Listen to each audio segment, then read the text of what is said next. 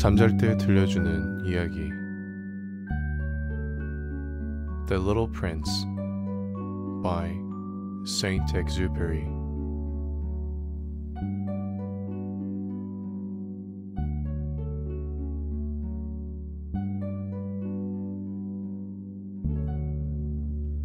To Leon Werth, I ask the indulgence of the children who may read this book for dedicating it to a grown-up. I have a serious reason. He's the best friend I have in the world. I have another reason. This grown-up understands everything, even books about children. I have a third reason. He lives in France where he's hungry and cold. He needs cheering up. If all these reasons are not enough, I will dedicate the book to the child from whom this grown-up grew. All grown-ups were once children, although few of them remember it. And so I correct my dedication to Leon Werth when he was a little boy. Once, when I was six years old, I saw a magnificent picture in a book called True Stories from Nature about the primeval forest. It was a picture of a boa constrictor in the act of swallowing an animal. Here is a copy of the drawing. In the book, it said, "Boa constrictors swallow their prey whole without chewing it. After that, they are not able to move, and they sleep through the six months that they need for digestion." I pondered deeply then over the adventures of the jungle, and after some work with a colored pencil, I succeeded in making my first drawing. My first drawing, number one. It looked like this. I showed my masterpiece to the grown-ups and asked them whether the drawing frightened them. But they answered, "Frightened? Why should anyone be frightened by a hat?" My drawing was not a picture of a hat. It was a picture of a boa constrictor digesting an elephant. But since the grown-ups were not able to understand it, I made another drawing. I drew the inside of a boa constrictor so that the grown-ups could see it clearly. They always need to have things explained. My drawing number two looked like this. The grown-up's response this time was to advise me to lay down my drawings of boa constrictors, whether from the inside or the outside, and devote myself instead to geography, history, arithmetic, and grammar. That is why, at the age of six, I gave up what might have been a magnificent career as a painter. I have been disheartened by the failure of my drawing number one and my drawing number two. Grown-ups never understand anything by themselves, and it is tiresome for children to be always and forever explaining things to them. So then I chose another profession and learned to pilot airplanes. I have flown a little over all parts of the world, and it is true that geography has been very useful to me. At a glance, I can distinguish China from Arizona. If one gets lost in the night, such knowledge is valuable.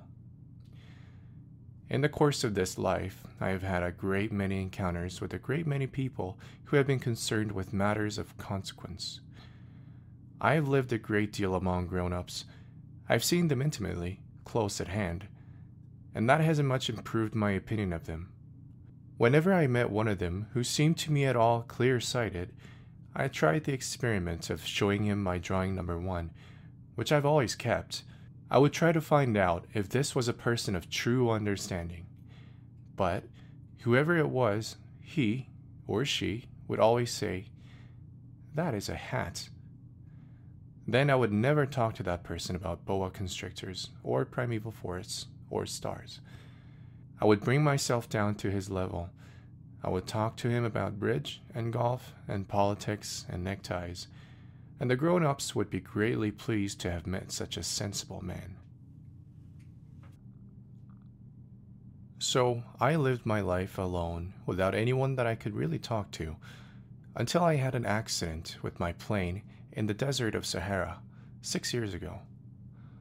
Something was broken in my engine, and as I had with me neither a mechanic nor any passengers, I set myself to attempt the difficult repairs all alone. It was a question of life and death for me. I had scarcely enough drinking water to last a week.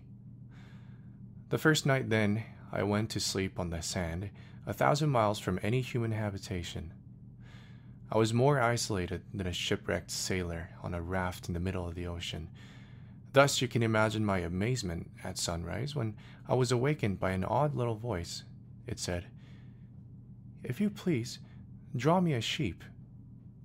"What?" "Draw me a sheep." I jumped to my feet, completely thunderstruck. I blinked my eyes hard. I looked carefully all around me, and I saw a most extraordinary small person who stood there examining me with great seriousness. Here you may see the best portrait that later I was able to make of him, but my drawing is certainly very much less charming than its model. That, however, is not my fault. The grown-ups discouraged me in my painter's career when I was six years old, and I never learned to draw anything except boas from the outside and boas from the inside. Now I stared at this sudden apparition with my eyes fairly starting out of my head in astonishment. Remember, I had crashed in the desert a thousand miles from any inhabited region. And yet my little man seemed neither to be straying uncertainly among the sands, nor to be fainting from fatigue or hunger or thirst or fear. Nothing about him gave any suggestion of a child lost in the middle of a desert, a thousand miles from any human habitation. When at last I was able to speak, I said to him, "But what are you doing here?" And in answer he repeated, very slowly, as if he were speaking of a matter of great consequence, "If you please, draw me a sheep." When a mystery is too overpowering, one dare not disobey. Absurd as it might seem to me, a thousand miles from any human habitation and in danger of death, I took out of my pocket a sheet of paper and my fountain pen. But then I remembered how my studies had been concentrated on geography, history, arithmetic, and grammar, and I told the little chap, a little crossly too, that I did not know how to draw. He answered me, "That doesn't matter. Draw me a sheep." But I had never drawn a sheep, so I drew for him one of the two pictures I had drawn so often. It was that of a boa constrictor from the outside, and I was astounded to hear the little fellow greet it with, "No, no, I do not want an elephant inside a boa constrictor.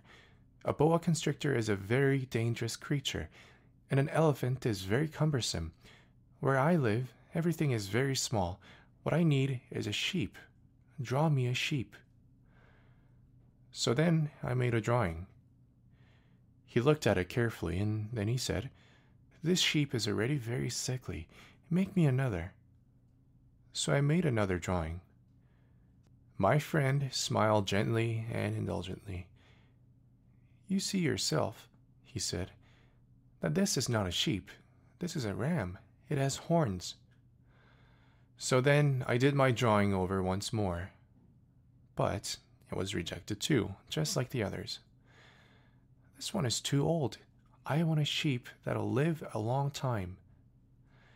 By this time, my patience was exhausted, because I was in a hurry to start taking my engine apart, so I tossed off this drawing.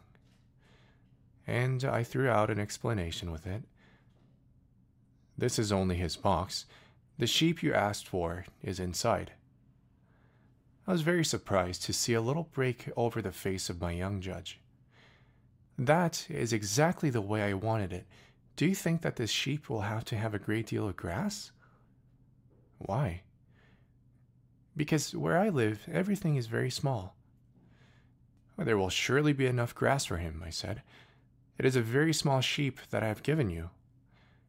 He bent his head over the drawing. "Not so small that... Look, he's gone to sleep." And that is how I made the acquaintance of the Little Prince. It took me a long time to learn where he came from.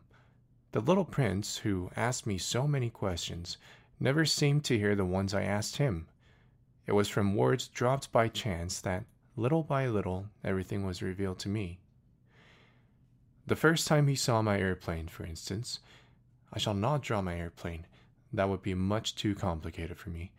He asked me, "What is that object?" "This is not an object. It flies. It is an airplane. It's my airplane." And I was proud to have him learn that I could fly. He cried out then, "What? You dropped down from the sky?" "Yes," I answered modestly. "Oh, that's funny." And the little prince broke into a lovely peal of laughter, which irritated me very much. I like my misfortunes to be taken seriously. Then he said, "So you too come from the sky. Which is your planet?" At that moment I caught a gleam of light in the impenetrable mystery of his presence, and I demanded abruptly, "Do you come from another planet?" But he did not reply. He tossed his head gently without taking his eyes from my plane.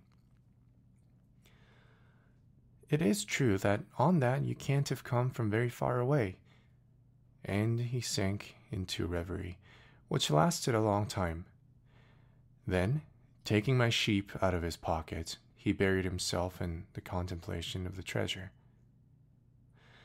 You can imagine how my curiosity was aroused by this half-confidence about the other planets. I made a great effort, therefore, to find out more on this subject. "My little man, where do you come from? Where is this, where I live, of which you speak? Where do you want to take your sheep?" After a reflective silence, he answered, "The thing that is so good about the box that you've given me is that at night he can use it as his house." "That is so, and if you're good, I will give you a string too, so that you can tie him during the day and posts to tie him to." But the little prince seemed shocked by this offer. Tie him? What a queer idea. "But if you don't tie him," I said, "he will wander off somewhere and get lost." My friend broke into another peal of laughter. "But where do you think he would go?" "Anywhere, straight ahead of him." Then the little prince said earnestly, "That doesn't matter. Where I live, everything is so small." And with perhaps a hint of sadness, he added, "Straight ahead of him, nobody can go very far." I had thus learned a second fact of great importance. This was that the planet the little prince came from was scarcely any larger than a house. But that did not really surprise me much. I knew very well that in addition to the great planets, such as the Earth, Jupiter, Mars, Venus, to which we have given names, there are also hundreds of others, some of which are so small that one has a hard time seeing them through the telescope. When an astronomer discovers one of these, he does not give it a name, but only a number. He might call it, for example, Asteroid three twenty-five. I have serious reason to believe that the planet from which the little prince came is the asteroid known as B six twelve. This asteroid has only once been seen through the telescope. That was by a Turkish astronomer in nineteen oh nine.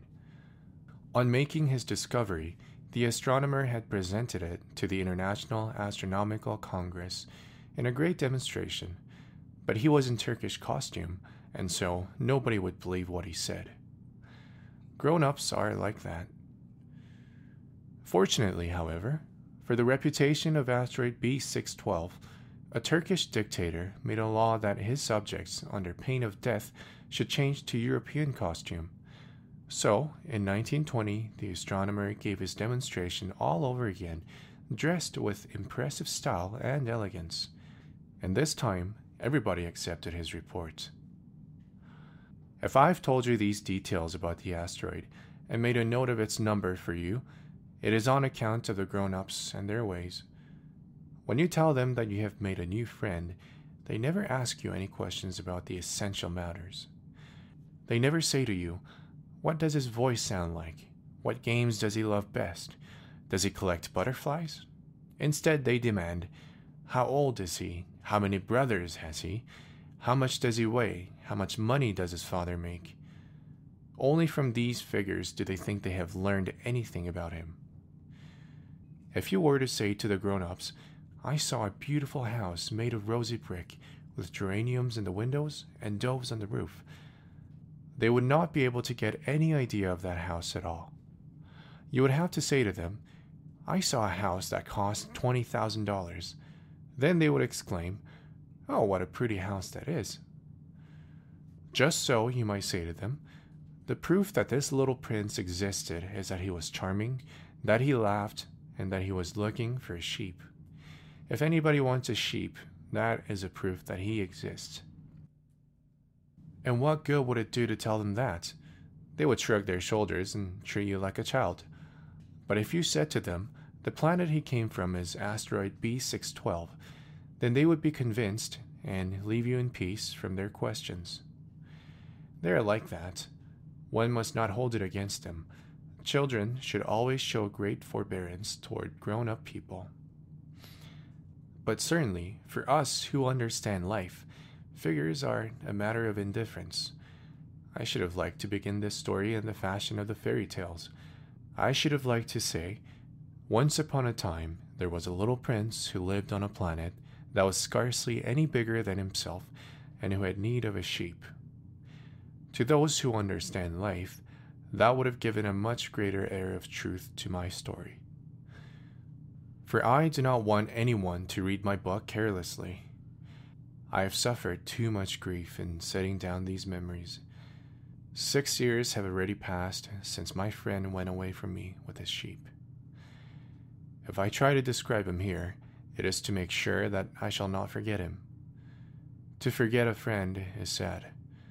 Not everyone has had a friend, and if I forget him, I may become like the grown-ups who are no longer interested in anything but figures. It is, for that purpose again, that I have bought a box of paint and some pencils. It is hard to take up drawing again at my age, when I have never made any pictures except those of boa constrictor from the outside and the boa constrictor from the inside since I was six. I shall certainly try to make my portraits as true to life as possible. But I am not at all sure of success. One drawing goes along all right, and another has no resemblance to its subject. I make some errors too in the little prince's height. In one place he is too tall, and in another too short. And I feel some doubts about the color of his costume. So I fumble along as best as I can, now good, now bad, and I hope generally fair to middling. In certain more important details, I shall make mistakes also, but that is something that will not be my fault. My friend never explained anything to me. He thought, perhaps, that I was like himself, but I, alas, do not know how to see sheep through the walls of boxes. Perhaps I am a little like the grown-ups. I have had to grow old. As each day passed, I would learn in our talk something about the little prince's planet, his departure from it, his journey. The information would come very slowly, as it might chance to fall from his thoughts. It was in this way that I heard, on the third day, about the catastrophe of the Baobabs. This time, once more, I had the sheep to thank for it. For the little prince asked me abruptly, as if seized by a grave doubt. It is true, isn't it, that sheep eat little bushes? Yes, that is true. Ah, I'm glad. I did not understand why it was so important that sheep should eat little bushes, but the little prince added, then it follows that they also eat baobabs? I pointed out to the little prince that baobabs were not little bushes, but, on the contrary, trees as big as castles. And that even if he took a whole herd of elephants away with him, the herd would not eat up one single baobab. The idea of the herd of elephants made the little prince laugh. We would have to put them one on top of the other, he said. But he made a wise comment. Before they grow so big, the baobabs start out by being little. That is strictly correct, I said. But why do you want the sheep to eat the little baobabs? He answered me at once. Oh, come, come. as if he were speaking of something that was self-evident, and I was obliged to make a great mental effort to solve this problem without any assistance. Indeed, as I learned, there were on the planet where the little prince lived, as on all planets, good plants and bad plants. In consequence, there were good seeds from good plants and bad seeds from bad plants. But seeds are invisible. They sleep deep in the heart of the earth's darkness until someone among them is seized with a desire to awaken. Then this little seed will stretch itself and begin, timidly at first, to push a charming little sprig inoffensively upward toward the sun. If it is only a sprout of radish or the sprig of a rose bush, one would let it grow wherever it might wish. But when it is a bad plant, one must destroy it as soon as possible, the very first instant that one recognizes it. Now, there were some terrible seeds on the planet that was the home of the little prince, and these were the seeds of the baobab. The soil of that planet was infested with them. A baobab is something you will never, never be able to get rid of if you attend to it too late. It spreads over the entire planet. It bores clear through it with its roots. And if the planet is too small, and the baobabs are too many, they split it in pieces. It is a question of discipline, the little prince said to me later on.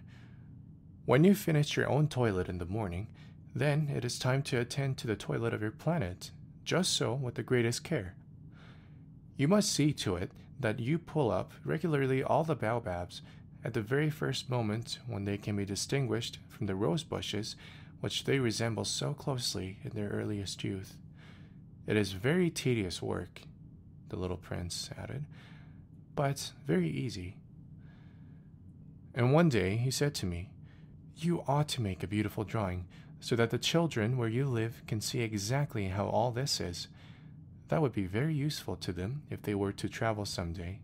Sometimes," he added, "there is no harm in putting off a piece of work until another day, but when it's a matter of baobabs, that always means a catastrophe. I knew a planet that was inhabited by a lazy man. He neglected three little bushes."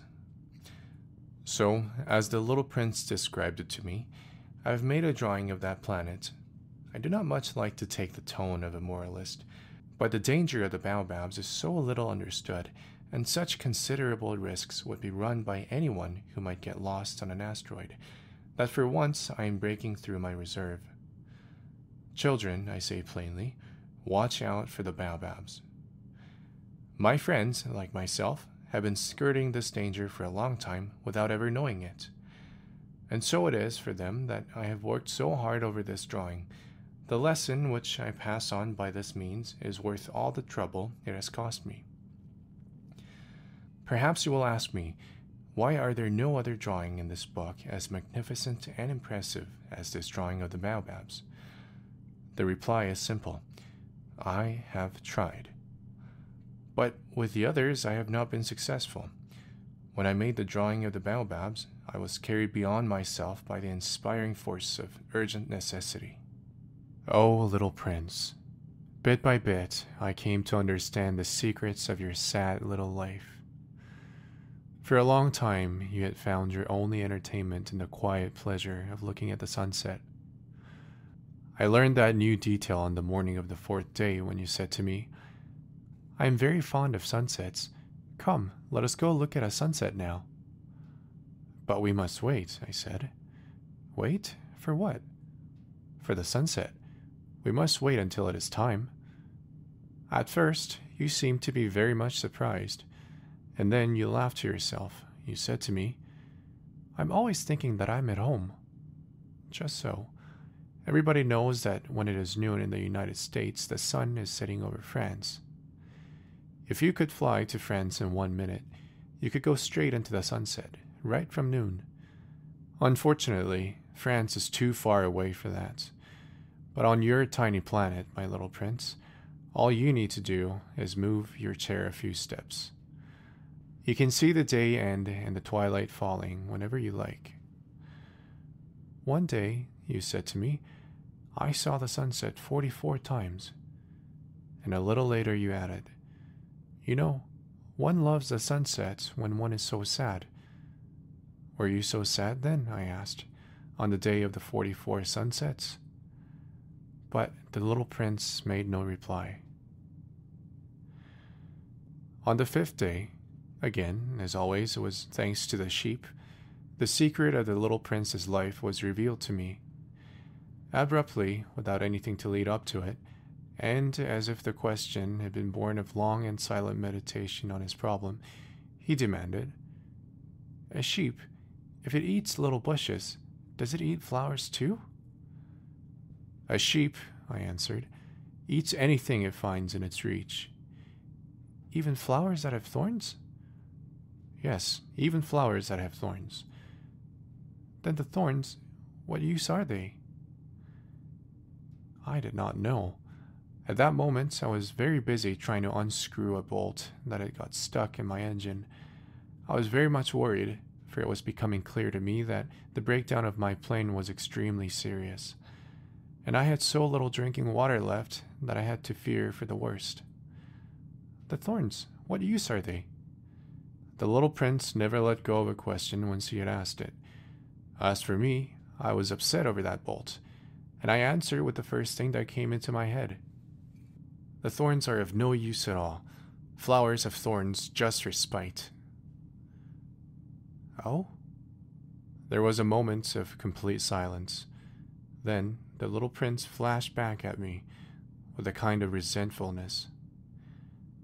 "I don't believe you. Flowers are weak creatures. They are naive. They reassure themselves as best they can. They believe that their thorns are terrible weapons." I did not answer. At that instant I was saying to myself, if this bolt still won't turn, I'm going to knock it out with a hammer. Again the little prince disturbed my thoughts.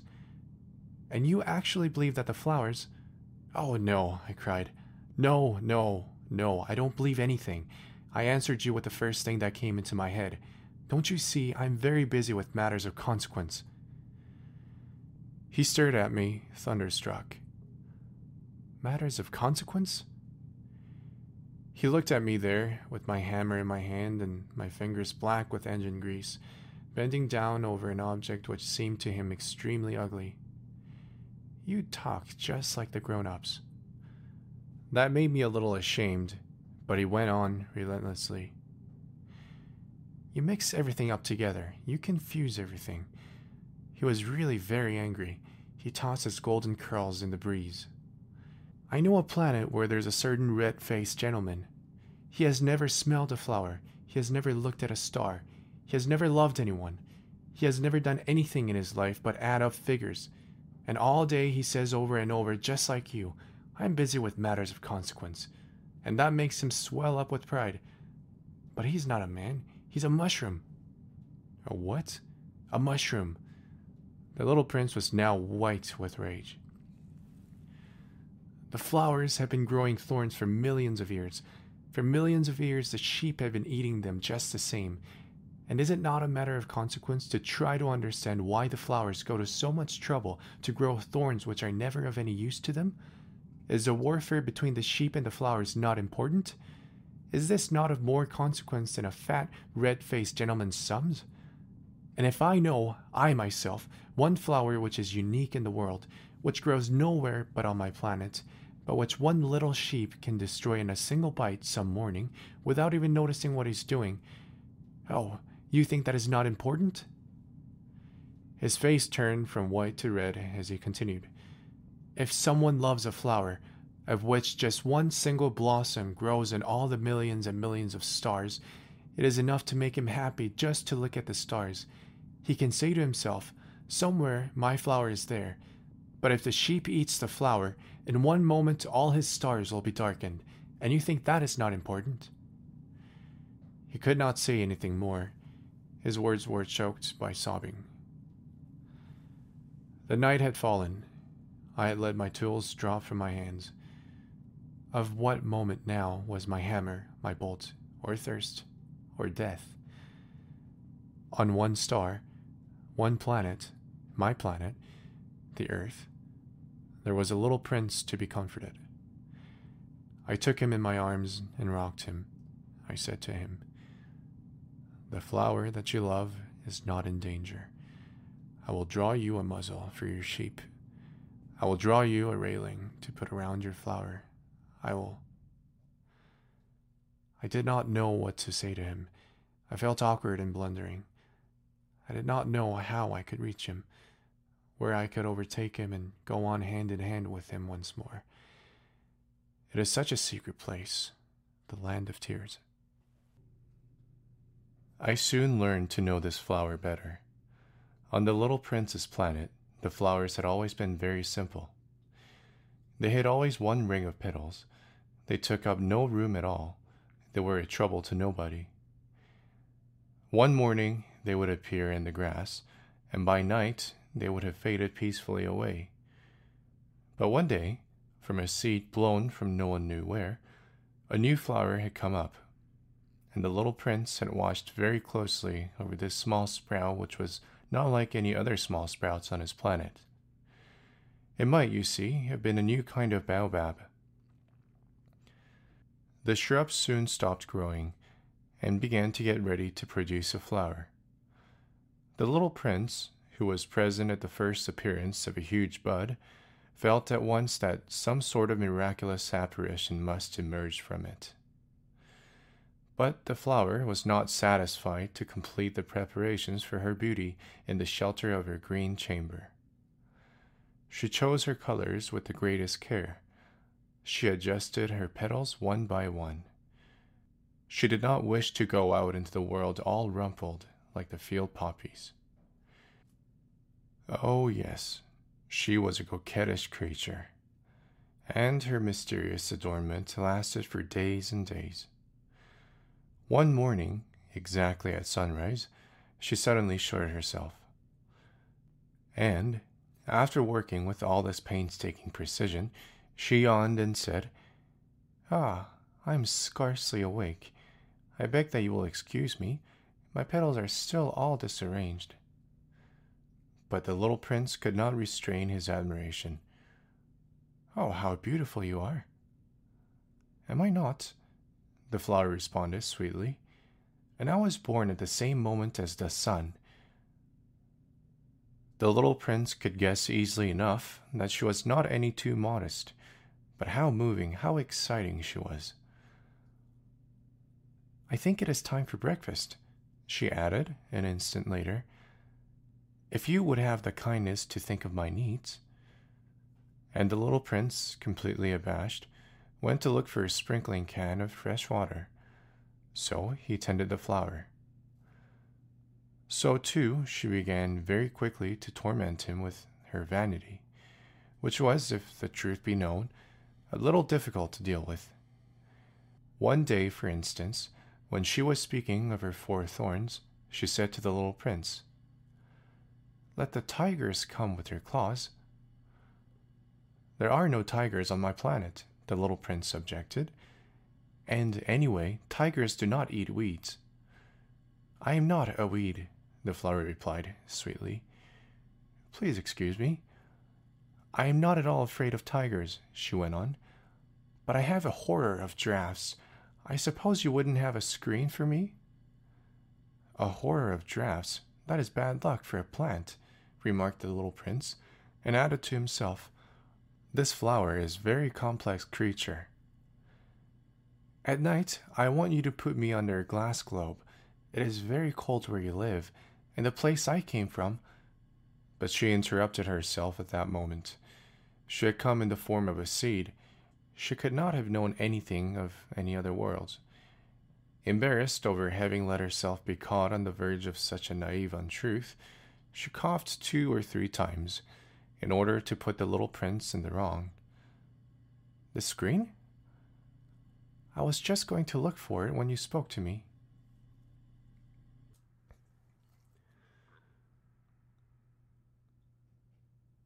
Then she forced her cough a little more, so that he should suffer from remorse just the same. So the little prince, in spite of all the goodwill that was inseparable from his love, had soon come to doubt her. He had taken seriously words which were without importance, and it made him very unhappy. "I ought not to have listened to her," he confided to me one day. "One never ought to listen to the flowers. One should simply look at them and breathe their fragrance. Mine perfumed all my planet, but I did not know how to take pleasure in all her grace.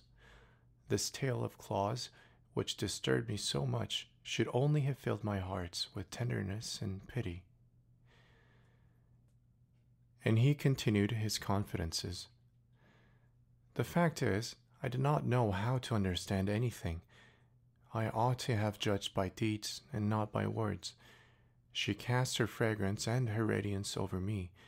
I ought never to have run away from her. I ought to have guessed all the affection that lay behind her poor little stratagems. Flowers are so inconsistent, but I was too young to know how to love her."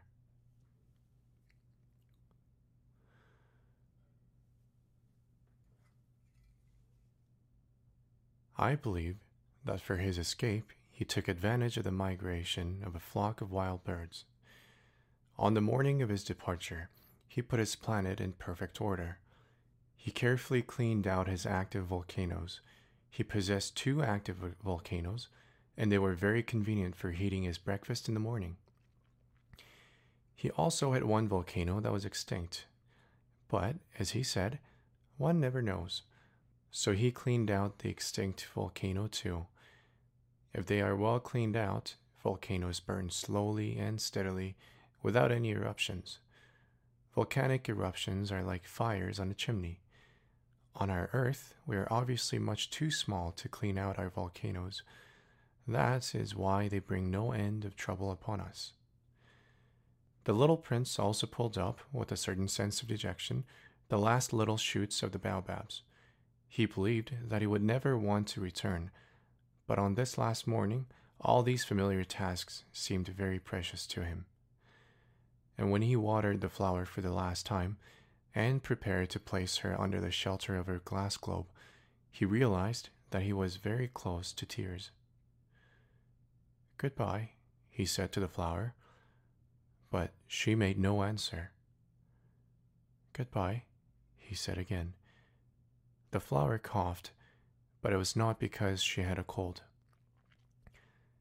"I have been silly," she said to him at last. "I ask for your forgiveness. Try to be happy." He was surprised by this absence of reproaches. He stood there all bewildered. The glass globe held arrested in midair. He did not understand this quiet sweetness. "Of course I love you," the flower said to him. "It is my fault that you have not known it all the while. That is of no importance. But you, you have been just as foolish as I. Try to be happy. Let the glass globe be. I don't want it any more." "But the wind—" "My cold is not so bad as all that. The cool night air will do me good. I am a flower." "But the animals—" "Well, I must endure the presence of two or three caterpillars if I wish to become acquainted with the butterflies.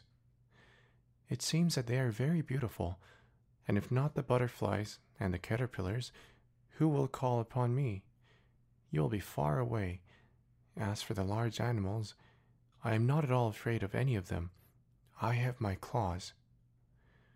And naively she showed her four thorns. Then she added, "Don't linger like this. You have decided to go away. Now go." For she did not want him to see her crying. She was such a proud flower.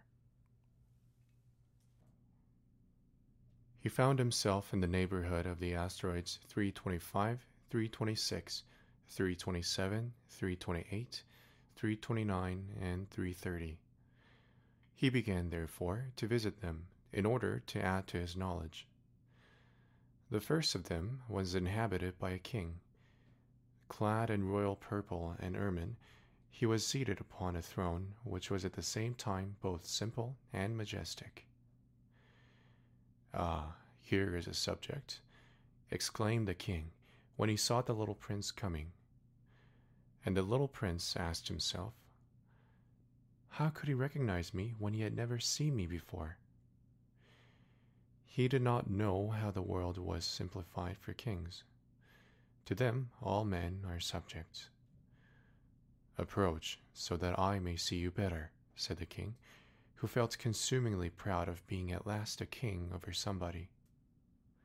The little prince looked everywhere to find a place to sit down, but the entire planet was crammed and obstructed by the king's magnificent ermine robe.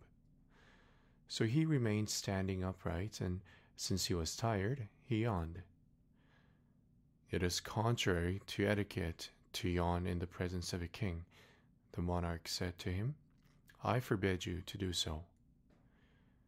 "I can't help it.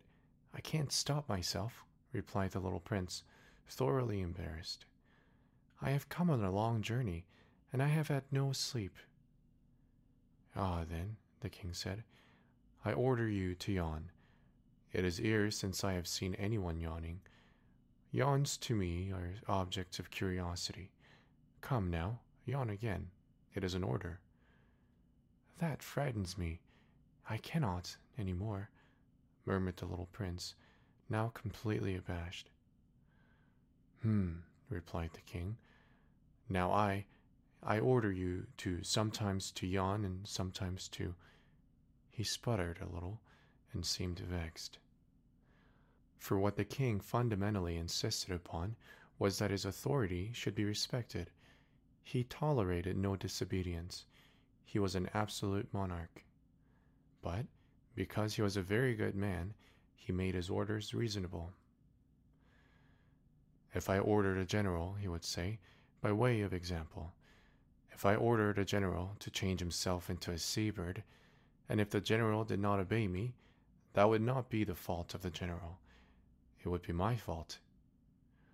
"May I sit down?" came now a timid inquiry from the little prince. "I order you to do so," the king answered him, and majestically gathered in a fold of his ermine mantle. But the little prince was wondering. The planet was tiny. Over what could this king really rule? "Sire," he said to him, "I beg that you will excuse my asking you a question." "I order you to ask me a question," the king hastened to assure him. "Sire, over what do you rule?" "Over everything," said the king, with magnificent simplicity. "Over everything?" The king made a gesture which took in his planet, the other planets, and all the stars. "Over all that?" asked the little prince. "Over all that," the king answered.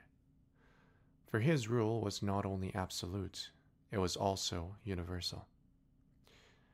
"And the stars obey you?" "Certainly they do," the king said. "They obey instantly. I do not permit insubordination." Such power was a thing for the little prince to marvel at. If he had been master of such complete authority, he would have been able to watch the sunset, not forty-four times in one day, but seventy-two, or even a hundred, or even two hundred times, without ever having to move his chair. And because he felt a bit sad as he remembered his little planet which he had forsaken, he plucked up his courage to ask the king a favor. "I should like to see a sunset. Do me that kindness. Order the sun to set." "If I ordered a general to fly from one flower to another like a butterfly, or to write a tragic drama, or to change himself into a seabird, and if the general did not carry out the order that he had received, which one of us would be in the wrong?" the king demanded. "The general or myself?" "You," said the little prince firmly. "Exactly. One must require from each one the duty which each one can perform," the king went on. "Accepted authority rests first of all on reason. If you ordered your people to go and throw themselves into the sea, they would rise up in revolution. I have the right to require obedience because my orders are reasonable." "Then my sunset?" the little prince reminded him, for he never forgot a question once he had asked it. "You shall have your sunset. I shall command it, but, according to my science of government, I shall wait until conditions are favorable." "When will that be?" inquired the little prince. "Hm," replied the king, and before saying anything else, he consulted a bulky almanac. "That will be about, about, that will be this evening, twenty minutes to eight, and you will see how well I am obeyed." The little prince yawned. He was regretting his lost sunset, and then, too, he was already beginning to be a little bored. "I have nothing to do here," he said to the king, "so I shall set out on my way again." "Do not go," said the king, who was very proud of having a subject. "Do not go. I will make you a minister." "Minister of what?" "Minister of, of justice." "But there is nobody here to judge." "We do not know that," the king said to him. "I have not yet made a complete tour of my kingdom. I am very old. There is no room here for carriage, and it tires me to walk." "Oh, but I have looked already," said the little prince, turning around to give one more glance to the other side of the planet. On that side, as on this, there was nobody at all. "Then you shall judge yourself," the king answered. "That is the most difficult thing of all. It is much more difficult to judge oneself than to judge others. If you succeed in judging yourself rightly, then you are indeed a man of true wisdom." "Yes," said the little prince, "but I can judge myself anywhere. I do not need to live on this planet." "Hmm," said the king, "I have good reason to believe that somewhere on my planet there is an old rat. I hear him at night. You can judge this old rat. From time to time you will condemn him to death. Thus his life will depend on your justice. But you will pardon him on each occasion, for he must be treated thriftily. He is the only one we have." "I," replied the little prince, "do not like to condemn anyone to death, and now I think I will be on my way." "No," said the king. But the little prince, having now completed his preparations for departure, had no wish to grieve the old monarch. "If your majesty wishes to be promptly obeyed," he said, "he should be able to give me a reasonable order. He should be able, for example, to order me to be gone by the end of one minute. It seems to me that conditions are favorable." As the king made no answer, the little prince hesitated a moment. Then, with a sigh, he took his leave. "I made you my ambassador," the king called out hastily. He had a magnificent air of authority. "The grown-ups are very strange," the little prince said to himself as he continued on his journey. The second planet was inhabited by a conceited man. "Ah, I'm about to receive a visit from an admirer," he exclaimed from afar when he first saw the little prince coming. For, to conceited men, all other men are admirers. "Good morning," said the little prince. "That is a queer hat you're wearing." "It is a hat for salutes," the conceited man replied. "It is to raise and salute when people acclaim me. Unfortunately, nobody at all ever passes this way." "Yes?" said the little prince, who did not understand what the conceited man was talking about. "Clap your hands, one against the other," the conceited man now directed him. The little prince clapped his hands. The conceited man raised his hat in a modest salute. "This is more entertaining than the visit to the king," the little prince said to himself, and he began to clap his hands one against the other. The conceited man again raised his hat in salute. After five minutes of this exercise, the little prince grew tired of the game's monotony. "And what should one do to make that hat calm down?" he asked. But the conceited man did not hear him. Conceited people never hear anything but praise. "Do you really admire me very much?" he demanded of the little prince. "What does that mean, admire?" To admire means that you regard me as the handsomest, the best dressed, the richest, and the most intelligent man on this planet. But you're the only man on this planet. Do me this kindness, admire me just the same. I admire you, said the little prince, shrugging his shoulders slightly. But what is there in that to interest you so much? And the little prince went away. The grown-ups are certainly very odd, he said to himself, as he continued on his journey. The next planet was inhabited by a tippler. This was a very short visit, but it plunged the little prince into deep dejection. "What are you doing there?" he said to the tippler, whom he found settled down in silence before a collection of empty bottles and also a collection of full bottles. "I am drinking," replied the tippler, with a lugubrious air. "Why are you drinking?" demanded the little prince. "So that I may forget," replied the tippler. "Forget what?" inquired the little prince, who already was sorry for him.